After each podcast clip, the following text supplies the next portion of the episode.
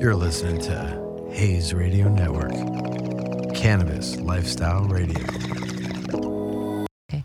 Hi guys, this is C N T Law Media Hour on Hayes Radio with Cindy Tran and Daisy. And we are so excited for today's episode because we have a special guest named Michelle Kwan coming on, and she is a certified tax prepper.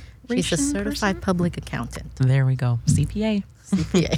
That's what the C P A stands for. Yes. Yes. Awesome. Yes. And so I, um, I'm so happy that Michelle is going to join us today. She's a good friend and a great business acquaintance of mine. She and I exchange uh, clients all the time. Her awesome. clients who need legal ex- advice and my clients who need a lot of tax help. Um, and she she's really actually really good because she has clients. She has clients that are actually really large corporations as well as international clients. And she does, just for all of you listeners out there, she definitely does service the cannabis industry as well. So do pay attention to what she has to say today. That is awesome. Thank you. Michelle, how did you get started um, in the tax preparation business or becoming a C P A? And was that always a dream or a goal of yours? No, actually, that was a long story. Actually, I came here. Um, I went directly to college at the time that I did not speak any English. Okay. So I didn't even know what um, major is when everybody asked me, what is your major? And then right. I asked them, what is your major? Right. So at the time, um, accounting and also uh, computer computer programming are the two most popular majors. So I knew that I, I was not good in computers. So I just said, that, yeah, accountant. Okay. So that's, that's how I get into it. I love that. I love that. And I think that's especially true for a lot of um, a lot of listeners. I know for myself, when I started college, I had an inkling of what I wanted to do, but I didn't know exactly what it was. And then I was like, uh-oh, everyone around me knows what they want to do for the rest of their lives, and I don't, you know. So that's really, thank you for sharing that with us. So not true. I changed my major six times. Oh my gosh. Some of us took a little longer to figure it out. Right. But Michelle, you know what well, I did? Now you have a fun one. Right, I know. You well, you know what I did? I did the com- I took the computer route. Yeah. I did, did computer you, information systems. And you didn't you didn't it didn't pan out. You didn't like it or, or No, it it wasn't that bad because then I wanted to go into law and really do, you know, intellectual property, and oh, wow. at one point I thought I was really going to major, you know, do cyber law, and right. I was like, "Oh, you know what? Okay." No.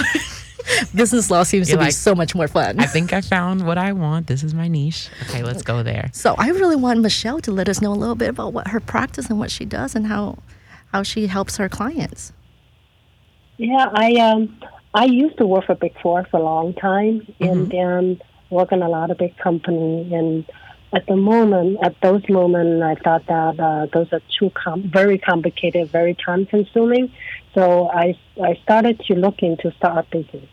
So I really enjoy what what uh, small companies, smaller company and a startup company to guide them through step by step, and how they from uh, nothing to uh, to form a company and to formalize their uh, the whole process of the operation.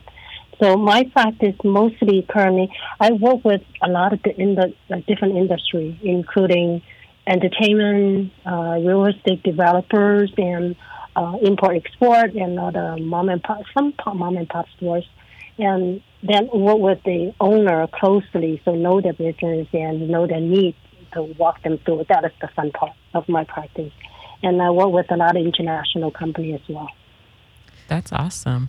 And do you find that when you go to the smaller companies, they already have um, kind of Um, a format that they've established, or do you kind of help them from the ground um, up in building their, their own systems?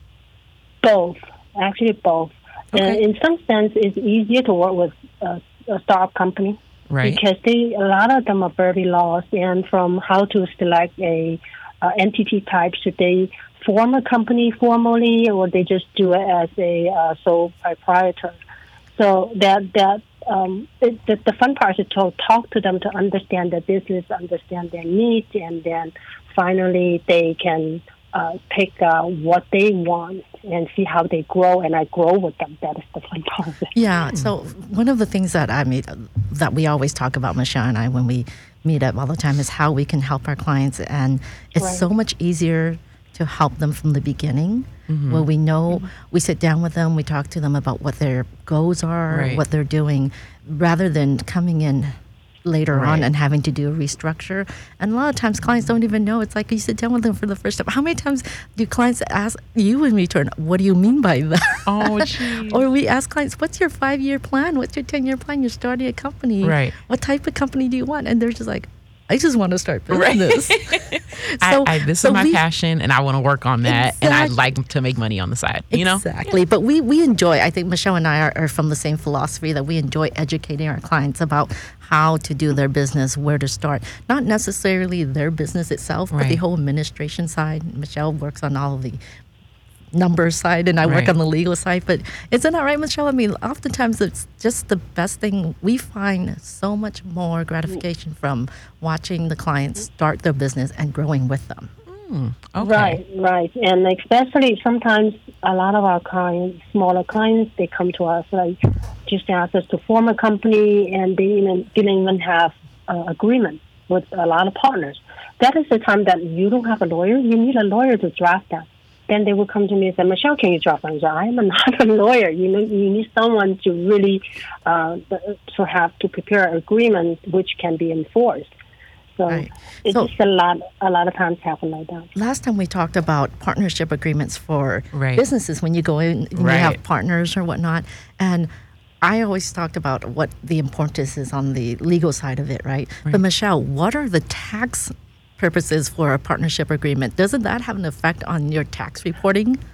Yes, it's really important for partnership, especially for partnership, is how they, the partner, between the partner, how they, um, how they separate the, how they allocate the profit, how they allocate the loss, how they contribute the uh, capital, what is the exit plan. So that, those are very important when we draft the uh, tax return or do any tax planning.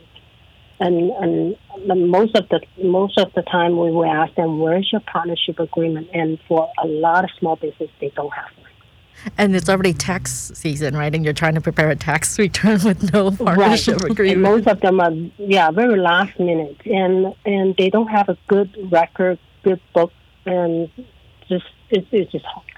So that's why I really, really enjoy working with people and a company from the beginning, so can guide them through step by step. Um, and you ask when there are companies coming in and they already have a structure, that is the time that we help them to sort it out and try to fix it and slowly.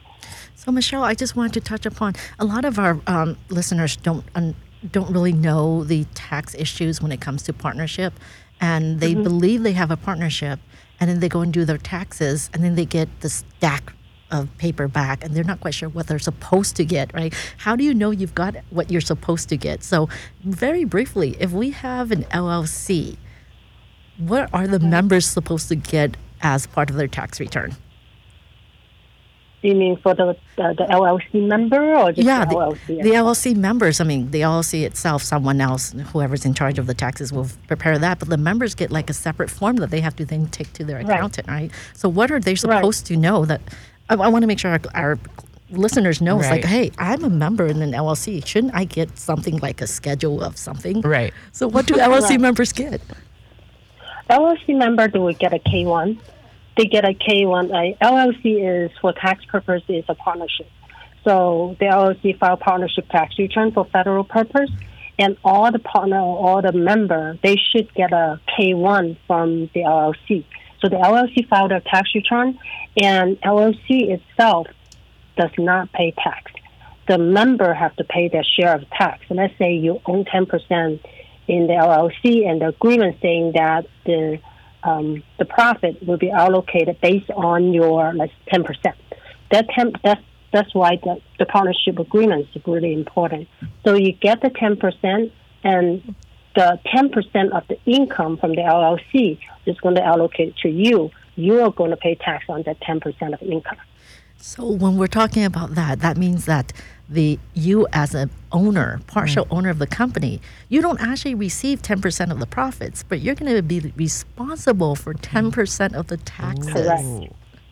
Correct. Wow. Just so you guys know the difference, you're getting a K, you're getting a Schedule K or a yeah. K one, and you're like, wait, I didn't get any money from the company this year, but why am I paying taxes? Right. Oh my That's gosh. because L L Cs are pass-throughs, so whatever income the company earns, right. it passes through to you to pay taxes for. Oh my gosh. See, that's so much. See, I didn't even, I was still stuck on the partnership agreement, I'm going to be honest, because I think uh, a lot of times, and we were, we were speaking on that, especially last week, you know, you go into business with, with a friend or with a close acquaintance, and you're like, this is great, and you don't want to talk about Um, partnership agreements or the legalities behind um, being business partners with someone. And so this is great information, because especially I'm thinking, you know, in my head, and I think a lot of um, listeners are as well, oh, if we don't make any money in this business, then we don't have to pay taxes on it. You know, and that's not necessarily what the case is. The business may have made money. Right. But, but you, you didn't take right, a cut of that right, money at the end of the right. year. However, because it's an L L C you, and it's a pass-through, mm-hmm. you still have to, you're Pay still responsible for yeah. it. Yes. Oh. So is there a difference when, between an L L C and a corporation if it's not an S-Corp? Do S-Corps have the same tax responsibilities, Michelle? Uh, same thing. It's very similar. Mm-hmm. So let me get back to the, the partnership agreement. Okay. Um, when you do a business, anyone do a business with friends or family, as they, if they have hard time to come up with a, a partnership agreement, I think uh, the first thing they should think about is let's go to let's formalize formal, formalize this. Let's go to a, a lawyer. So when a lawyer uh, comes into the game, and the lawyer will guide them through, you need this and you need that. So I think that is easier for you to talk to your friends. That's at least that's my personal uh, experience as well. So then it's easier to talk through the uh, the lawyer than you talk to your friends and how to divide the profit or loss in the partnership. So let me get awesome. back to your question on the, the S Corporation and the L L C. So S Corporation is, is similar to L L C. It's also passed through. So they also get a K one as well. Okay. Now, uh, but with C Corps, that's different, right? Yes, C corp you don't get a you don't get a K one. So because the C corporation they pay tax, the corporation pay tax. It's not a pass through. So the corporation pay tax, and after they pay the tax and they have residual money, they may declare dividend. Then they pass through the dividend. Then the shareholder have to pay tax on the dividend income. So that's why we all, we often said that corporation is a double taxation entity. Right. So did you understand that one? Wow. Daisy? Yes. Did that yes. Lo- Let th- me... It, it, okay. I'm going to see by trying to reteach, okay? So if you're a C corporation, you don't have to right. you don't have to fill out a K one because it's not a pass-through. A pass-through is cool. an L L C and an S-Corp. Also, a officer, right. and you're getting an income as a salary, right. you may not have... Um, you may not declare di- uh, dividends each year. Okay. You may wait a while until you have a lot to declare, right? right? Um, otherwise, you just expense it out, can, right? M- Michelle, we can expense it out right. as in, uh, as uh, payroll and whatever else to the officers who are also shareholders, because shareholders oh, wow. can be officers. Correct. Correct. That's it. Yes. So if you're processing the information as I am, you might be wondering, so if I'm being taxed twice, or if I'm being double taxed um, as a C Corp owner, Um, then what are some of the benefits, or what are some of the tax benefits, rather, of having a C Corp versus an S Corp and a um, L L C? So, Michelle, would you be able to assist me with that, please? Yes, yes. So, for L L C and for S Corporation, because they pass through, so the benefit from the from the tax standpoint is that they only got the income they earn, only got taxed once. So okay. the company doesn't pay tax. All the shareholder responsible for their share of uh, income, the tax on the share of income. So only tax once. It's more tax saving. Um, for corporate C corporation, it's the, the from tax standpoint they pay a little bit more tax. But then we got to look at everybody's situation. It may not be always uh, in the past. Corporation have to pay thirty-four percent, thirty-five percent. Right. But since two thousand seventeen. Um, the current administration lowered the tax rate to twenty-one percent. Oh. So it's significantly lower. Then you pay twenty-one percent on the corporation, then the dividend paid to the shareholder. If the shareholder doesn't have a very high income, so that is not a lot of difference. But when a wealthy individual, they have higher tax rate, like thirty-seven percent, that is not going to help them. Oh, okay. But C corporation have a, a one thing why so many companies choose C corporation is because it's easy for them to have a, a capital injection, meaning have more shareholder coming in. So it's easy uh, for them to add more investors. If you have an L L C, then that from a tax standpoint, from a um, administration standpoint, you have a lot more work to do. So as an um, as an L L C or an S corp, you don't have any shareholders. That's only a C corp. Uh, no, S corporation also have a shareholder. Oh. They also have shareholder, but the shareholder that coming in is uh, they have limitations. So the shareholder gotcha. Have to be U S people. Okay, cannot be foreigner. C corporation, you can have a foreigner, you can have U S, uh, U S person. So L L C as well. L L C, you can have um, foreigner or U S person. So for our, all of our listeners who's looking to get investors, one of our mm-hmm. recommendations is C Corps are great, especially if you're looking for investors from overseas. Right. Oh, wow. Right, because C Corps allow for overseas investment, um, foreign ownership. Your L L Cs are good too, but um, to that extent, they become a member and they have equal rights. One of the things mm. I always talk oh, you're about, right? right? Yeah. Where's the voting, right? And right. in a C Corp, we can have two different type of shares where we have investors have a particular type of share called preferred shares. Okay. Those guys don't vote. They just, right. but they're first to get dividends. Okay. And then you have your uh, founders who are working the business have right. common shares. They have voting rights. Are founders also allowed to be officers? Yes. Okay. There's nothing against that either. Awesome. So, you know, and you can be a common shareholder and still be an officer. Okay. You can get a payroll. You can, Michelle, corporations, um, and I think even L L Cs can set up four oh one k's and different type of retirement plans for their employees, right? Especially executives. Yes. Yes. For corporation, yes. But for L L C members, they, because they don't have a wages, but then they can... Um, have in agreement, they get a guarantee payment. Okay. So guarantee payment to the share the member, then which they can pay for the cost of living, uh-huh. and then the four oh one k they set up and or the S E P I R they set up is based on the income, based on the wages. Ah, so for L L C members, you'd have to set up your individual, um, your self-employment uh, I R A and not one through the corporation. I believe you can do that too. When through the corporation, you have a good plan because there's no discrimination. So certain plan does there's no discrimination. You, if you have an employee in an L L C, then everyone should offer offer the opportunities to join the plan. Yeah. So, but C Corps, you can definitely have four oh one k's. Set up four oh one k's for yourself. You know, that's don't amazing. Take a dividend. Yeah. Make right. sure you have four oh one k being, uh, you know, retirement money set aside for you. While your investors right. do get a dividend every year. That's awesome. Right? And that's going to be separate. Right. So if you decide to do a four oh one k instead, it would be in lieu of collecting dividends? Not necessarily. Okay. Not necessarily. But uh, one of the things is, Michelle, for corporations, if, they've, if they're putting money aside on a four oh one k for their um, employees and officers, is that part? Is that considered an expense that brings down their overall income? Yes. Yes. Okay. That is an employee benefit. So, uh-huh. which is deductible, which is as gotcha. Long as it's not um, it's, it's offered to everybody because it, there are so many retirement plans out there, four oh one k, S E P I R, and a simple I R. Those it, they really need to talk to uh, the investor uh, investment banker, see which one is, uh, is suitable for your company, and then the employee, the retirement benefit paid to pay for the employee is also deductible. Right, so your hundred grand income suddenly is a lot less if you're putting some of that into retirement for your employees, right. which includes yourself, okay. your partners, um, right, and, and definitely employees.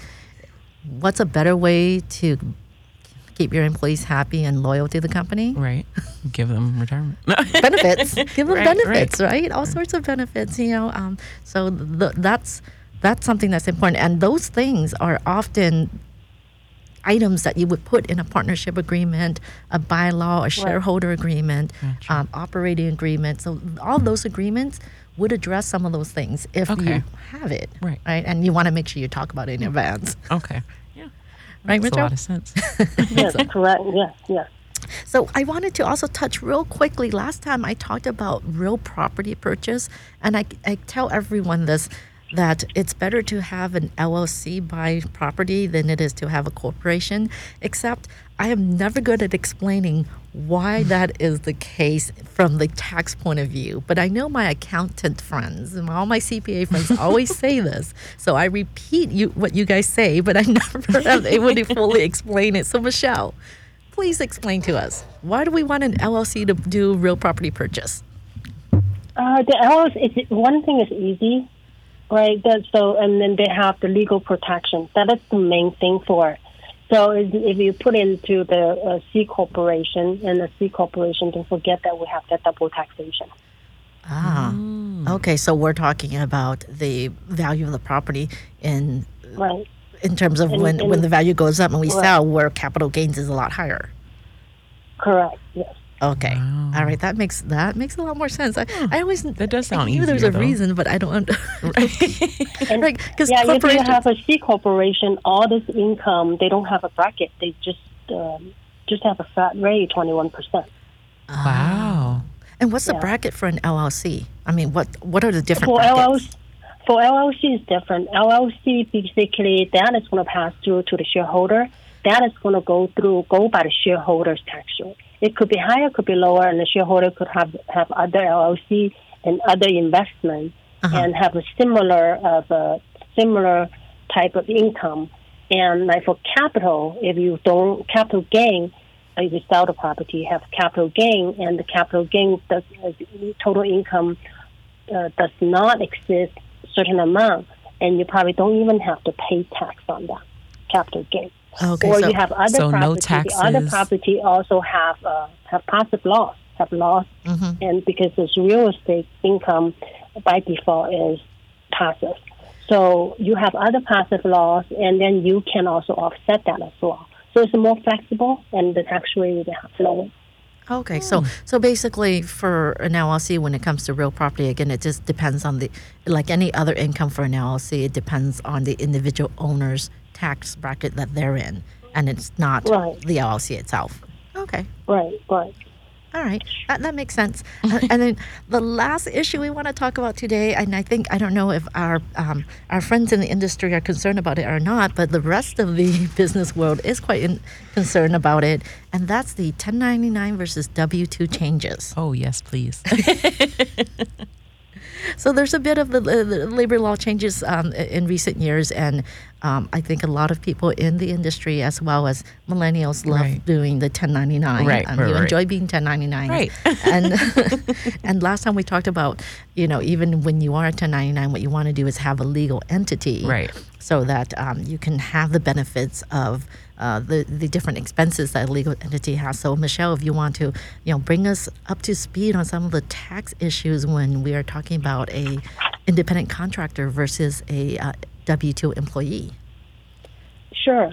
Uh, for ten ninety-nine, recently I have a couple of clients. Actually, I think the I R S really pay attention to the ten ninety-nine filing, and um, I have quite a few clients last week. They received a letter from the I R S and saying that you filed ten ninety-nine, didn't have the right information. So it seems like they pay a lot more attention to the ten ninety-nine filing. So um, for ten ninety-nine, for people who receive ten ninety-nine, if you don't do anything, it's going to be a Schedule C income, meaning that it's kind of like a sole proprietorship, and you put in income and offset all the expenses. So one bad thing about it, not a bad thing. So I think it's not, um, I I would not do that, is because the I R S really look closely into the I R S, uh, the Schedule C. Um, most people, when they file Schedule C, they tend to mix up the personal expenses and the uh, business, business expenses. expenses. So just in case, gotcha. Michelle, you didn't, you, you're not here and you can't see gotcha. This look oh my that gosh. Daisy has. When you say Schedule C, she's just got right. this, her eyes went big and she yeah. kind of had a blank look of, what is a Schedule C? meaning meaning that you don't uh, you just report a form on a tax return. You're not going to uh, separate that from your personal tax return to a business tax return. So if you don't do anything, you don't form a company to formalize all the expenditures. So let's say you don't have a company, you have you just received a Schedule C, have a ten thousand dollars, and you have auto expenses, all other expenses, then some of the expenses you can deduct it as long as it's necessary and ordinary expenses for you to generate that income. But uh, if you don't have a company, so you easily uh, lost deduction of some of the expenses. Let, let's say auto expenses. When you lease a car, you use a personal name to buy your car. Right. So that car, the I R S can come in and challenge that. Oh. So can and if you have a business, you form a business, you lease the car under the business, or the company uh, buy the buy the car under right. the company's car, name. Can you so also? That is easier. How about when you have a vehicle, can you also, um, in the sense that you bought the vehicle or you leased the vehicle under your name, but you get the company to pay for the lease as in a reimbursement or a direct payment from the company to the leasing company, even though it's under your name? Can you do that? Uh, you can do that, but they challenge you. They challenge you, and a lot of times uh, they you won't retain the deduction. Okay, so okay. it's better to have the company lease it for you. Yes. So an yes. example of that. Better put the company's name under... Yeah, on the document. So, so an, the car dealership normally won't let you do that. They still want you to personally guarantee that, but they can put the company on the title. So would an so. example of that kind of be like Mary Kay? You know, companies like that where you get a car when you meet a certain, you know, requirement or whatever within your company, but those are Mary Kay labeled, branded cars. So would the company be at that point purchasing well, the I cars? Think or? Those cars are purchased by Mary Kay. Oh. That's okay. the difference, okay. right? So at what point should we not be on a ten ninety-nine anymore? Uh, it, it really depends on every individual. So every individual should talk to the uh, talk to their accountant and tax advisor and do a projection. Mm-hmm. If it's to, the, to a certain point, like some people, it's okay, I pay self-employment tax uh, like twenty thousand dollars a year. I'm okay with that. But some people don't like it. Some people really think that I don't want to pay that much. All I need is like five thousand dollars, six thousand dollars right. a year. Then in order for me to get the benefit for Social Security, why do I pay that much? So pe- some people don't like that, that idea. Oh, so age plays a big part in this too. Like for those of us, yeah. those those uh, those of our listeners who are at a certain age where they're ready to retire, but you know, at the right age to retire, but um, still want to do things right. after retirement. Right. The question is, do they form their own company to do the work, or do they just do the work freelance and get a ten ninety-nine? Right. How does it affect their pension and everything else that they're receiving? You know, right. that's especially. I think, yeah. I think in our industry, we are getting more and more uh, w- with the cannabis industry. We may be getting a little more of the senior citizens right. wanting oh, to do yeah. something Absolutely. after retirement. So that's something that we really want to think about too. So uh, now that's the ten ninety-nine point of view, but with a W two, basically what we're saying is that anyone who's receiving ten ninety-nine, they can turn that into a W two by having their own legal entity, right? Uh, wait, say that again. When they get a W two, then they cannot have that W two income put into their legal entity. Right, no, so I, I, I get that. So I'm saying that with those people who are who were getting ten ninety-nines, they can choose to mm-hmm. set up a legal entity and actually have the ten ninety-nines be issued to the company, and the company Correct. pay them a payroll and issue them a W two instead, right? Correct, yes. If wow. they choose to have S corporation, um, then they can issue themselves a W two. And if they have a L L C, L L C doesn't pay their L L C member for salary. So anything the L L C makes is considered the salary for for the member. But the ta- but the expense expense side, the expenditures and the recording of the expenditures seems to be a little easier and more clear if you're recording expenses through an L L C or an S corp versus as Correct. a ten ninety-nine. Yes. Okay. Mm. Yes. In that case, because when you form a company, you leave, you formalize everything. You will separate the bank account. You will have a bank account for the business. So any cash in and out, uh, income or expenses in right. and out of the account would go through a business account. We're totally separate from your individual. Okay. And so it makes your account. tax that reporting a lot easier. Yes, it does. right. Right. Makes the record keeping much cleaner, and right. they service the I R S like that. Ooh. So if you have a personal, you have a business mixed up with your personal account. Right. When come to the audit, when the service come in, they will ask for bank statement, credit card statement, whatever you spend, whatever income you have from your personal account, they will see everything. They don't like it, and you don't like it. So that's why it's easier to form a company and just separate your business and personal. Right, okay. Get a get a separate credit card for the company. Right. Do business Correct, expenses yes. out of the credit card, right. and then have the company right. pay for those expenses, rather than you mixing it with your personal business, and then right. the I R S is right. like, what happened here? Okay. Now, when we're talking about that, there's a legal point that I need to point out. Okay. If you are going, I mean, when you are a ten ninety-nine and you're doing things separately, then doing it. Um, As there's no legal issue there, but when you set up a legal entity, right. and the law provides protection to the owners of a business, right? Okay. Um, you are supposed to be, if you set up the entity properly and you do everything right, you as an individual owner may not necessarily be liable for the company's debts. Okay. Um, and or whatever else, the liabilities of the company, right? And you have ins- and you buy insurance and all that for the right. company. So one of the things that you really need to be careful about in terms of your expenditures at this point, when I say about getting a company credit card, right. spending company expenses on that and paying from the company, is there's something called commingling. And okay. when you mix personal expense, personal income mm-hmm. with ah. company, it breaks down, yes, it's called commingling, and it breaks down the barrier, the legal barriers that's set up to separate the liability of the individual from the business. Okay. So I tell my clients, if they have assets, like if they have a home or something like right. that, um, it's best to set up a legal entity to do their business so okay. that their personal asset isn't going to be tied into whatever debts they create oh, or whatever okay. trouble they get into with their business.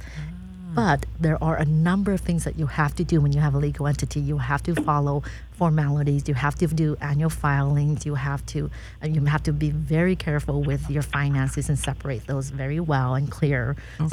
Yeah, so we're about to actually wrap up here. But I just wanted to say thank you so much, Michelle. There was so much valuable Um, content and information that you gave us today. I know I got a lot of my personal questions answered, so thank you. But um, we really appreciate you um, being on the show with us today. Is there any piece of last minute um, advice that you'd like to give our listeners? Uh, just keep all the records. Take a clean record. That is really important. It doesn't matter. You're going to have a G P A or accountant to help you. And I think the bottom line is to keep a good record, and the time that Uh, anybody want to come in and review uh, the financial or the tax return, and that is going to be very helpful. So I hope our listeners figured out uh, after hearing Michelle talk today that it's really important to right. have a accountant, C P A on your team to right. advise you Absolutely. along the way, you know, every year. So don't just see your C P A at the end of the year right. when you have to do taxes, because right. they're very useful during the year when you're making some of these decisions. Absolutely. I want to buy a property. I want to set up four oh one k. What can I do? What can, right. How much money do we have? Should we forecast? What can we right. do next year? So you need to do that, because I myself um, see my C P A during tax season right. and then once again mid-year, just to see what's going on next year right. and and where can we spend more if we expect more money right, coming right. in. So it's really important to have these people as advisors. They're consultants. They're not just tax preparers. People, please have right. yourself a good C P A. Exactly. Exactly. Thank you so much, guys. So this has been an amazing, some amazing time that we've shared together. Um, thank you so much, Michelle. And you're welcome. Um, we hope you have a lovely day. Thank you, everyone. You too. Thank you. Uh-huh. Thank you, Michelle. Ah. Okay. And so, guys, we learned a really great um, value today. Um, I think I was under the assumption, well, I, fe- I had a few, um, I guess, ideals that I had kind of debunked. Right. Um, I didn't understand the process of a um, partnership and maybe you both going to meet and sit down with an attorney um, and having conversations about what you'd like your employee benefits to look like, or what type of um, corporation you'd like to have, and things of that nature. And so I think a really valuable and important lesson um, was definitely that, you know, you should be sitting down, even how awkward it may feel, because I know as a millennial, it gets difficult to have those kind of conversations about money and finance and things like that. But it's probably the best protection that we're making for it, ourselves at the time. It definitely is. And here's the thing. It's not going to be something that you're going to be able to, you know, decide on, resolve in the first meeting, right, or whatnot. Because as you as you do your business, as you grow, you're going to make changes. Right. And you don't I mean, I always admit this. I don't know what I don't know. And if I don't talk to people, right, I won't know. Right, right, absolutely. Right? So it, it's there's no shame in going to someone who's deemed an expert or a professional in the field, right, to say, I don't know what I'm supposed to do here. Right. I have an idea. You tell me. Right. Where do we go from here? And, absolutely. and, um, And you, you're. It's amazing how much more you will learn just asking those questions. Right. And it, you know, and I think these conversations are really important. And just understand that it's not something that you're going to have all at once. Right. Um, no one has all the answers. Right. Um, and especially not when you first start. You can do all the research you want, but there's going to be so many different topics when it comes, right, to setting up the business, right? Right. So that you, you're not going to know um, where we go with all of that. And I, we didn't get a touch up, uh, touch upon some of the issues on the show on the expenditures, but um, for import, export businesses and even um, manufacturing, especially in the cannabis industry, some of the things that you can write off in terms of expenses is something called, you know, cost of goods sold. Oh, okay. Right? So, you know, the what did it cost you to make these things, right? Right, right? Right, yeah. So uh, th- there's so many things, and every industry is a little different, and the tax requirements for each is different. And right, don't forget, because the cannabis industry is not yet recognized by the federal government, right, the I R S codes have not caught up to date as to what mm. the industry can do. Right. So the C P As um, that are working in this industry, they're working out of the box. They're right, thinking out of the box as to what they can do with your business from a traditional point of view, right, and what they can, I mean, how they file these things. So it's not, I do not believe that any tax preparer can really walk you through the process. You really need to know someone who, uh, go to someone who has a lot of experience in, right, just in every different type of industry. Mm. And then that way, someone who is going to be able to kind of cross-reference things and figure out how to do it for you, because, right, you know, I R S hasn't decided that uh, this industry is yet listed in right, the, the Internal Revenues Code. Right. Oh, right, right. And I think that's kind of a um, a good thing that you have mentioned um, as well, is just going out to go get information.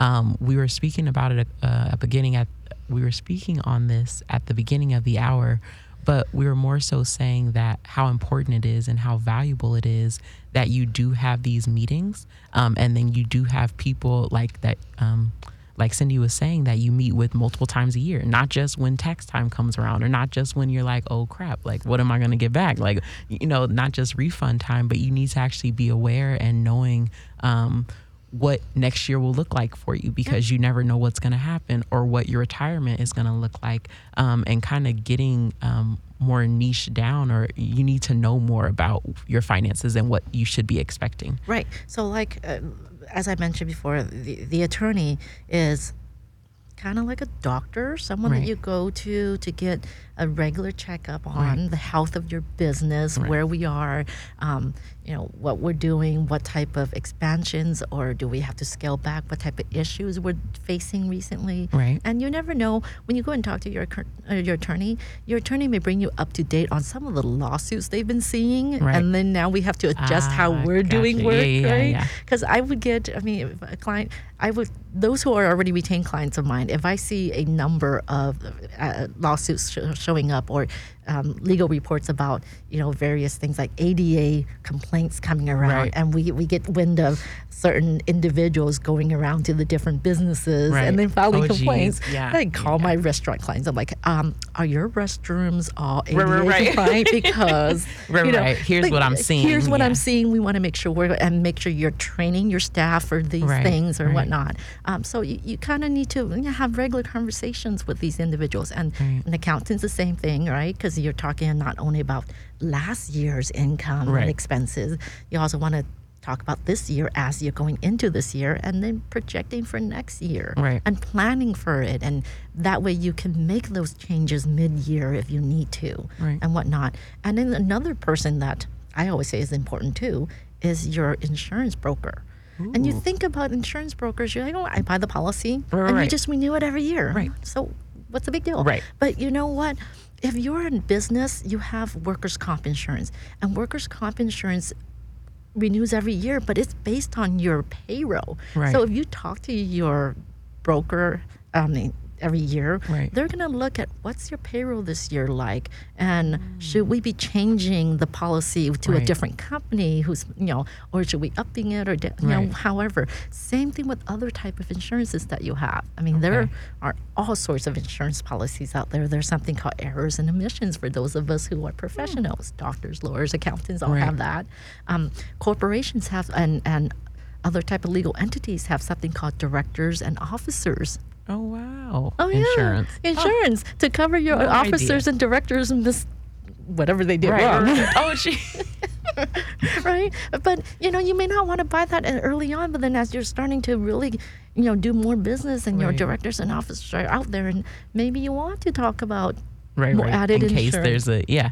Exactly. Oh. So you want your broker to be, you know, you, you want to see your broker mid-year as well right. and have them take a look at your all of your policies and see what they right. want to do for next year. Do we need to add policies, remove policies because we don't need anymore? Right. Especially with COVID right now, oh, where geez. like most of us aren't even going into the office. Right. So why uh, are we paying for a certain type of insurance? Yeah, my premise liability and, insurance. Right. It's just like no one's coming into the office. Right. Why do I need? You know, I'm like I'm right. the only one who's going in. No one's gonna trip and fall. In my office, right, right. Can I lower this? Right, right. No, or can makes, I do without it altogether? Makes, exactly, exactly. Um, and that makes sense. And then also more for like, um, since you were saying professionals, um, I worked in the healthcare industry. So like doctors right now, a lot of things are happening via te- telemedicine. So is there an insurance policy protocol and, and service are, for that? There you know? are um, there are media insurance.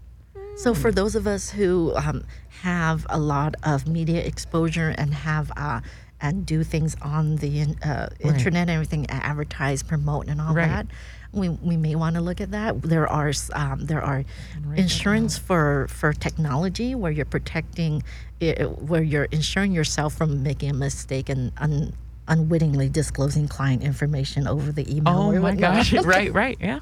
Right? Or or for whatever reason you got hacked and your entire database got you know, right. there's insurance for that. Now of course the question is, do you need to? I mean right. what are you keeping in your server? What information are you keeping? How are you encrypting it? Right. That do we feel comfortable with not having that policy or not? But you don't know unless you talk to your broker and he looks at he or she looks at what you're doing. Right. So the reason why I talk about the insurance broker is our next segment is gonna have an expert from the insurance Ooh, field. Ooh, very exciting. Very so we're going to look forward to that as well. Yes, yes, yes, yes.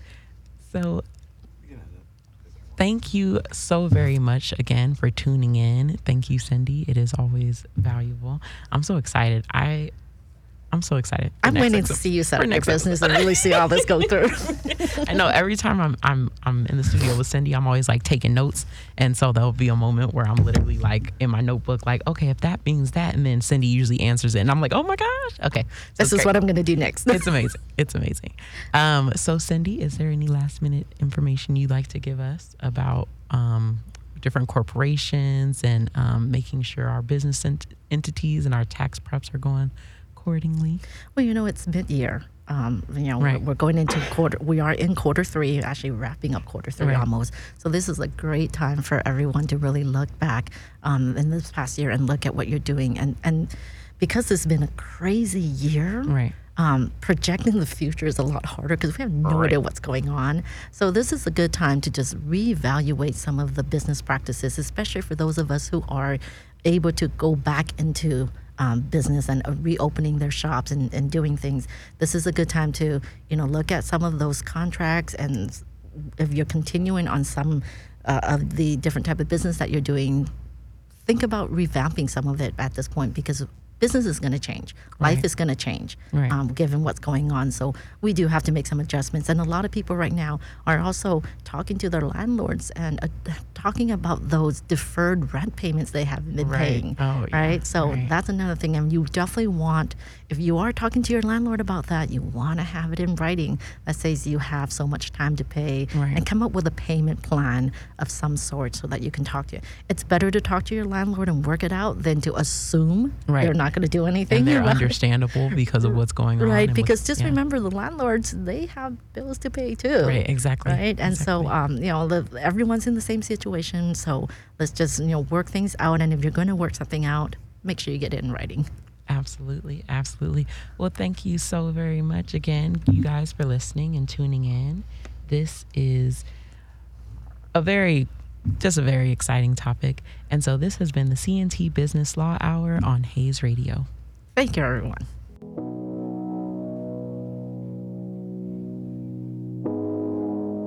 You're listening to Hayes Radio Network, Cannabis Lifestyle Radio.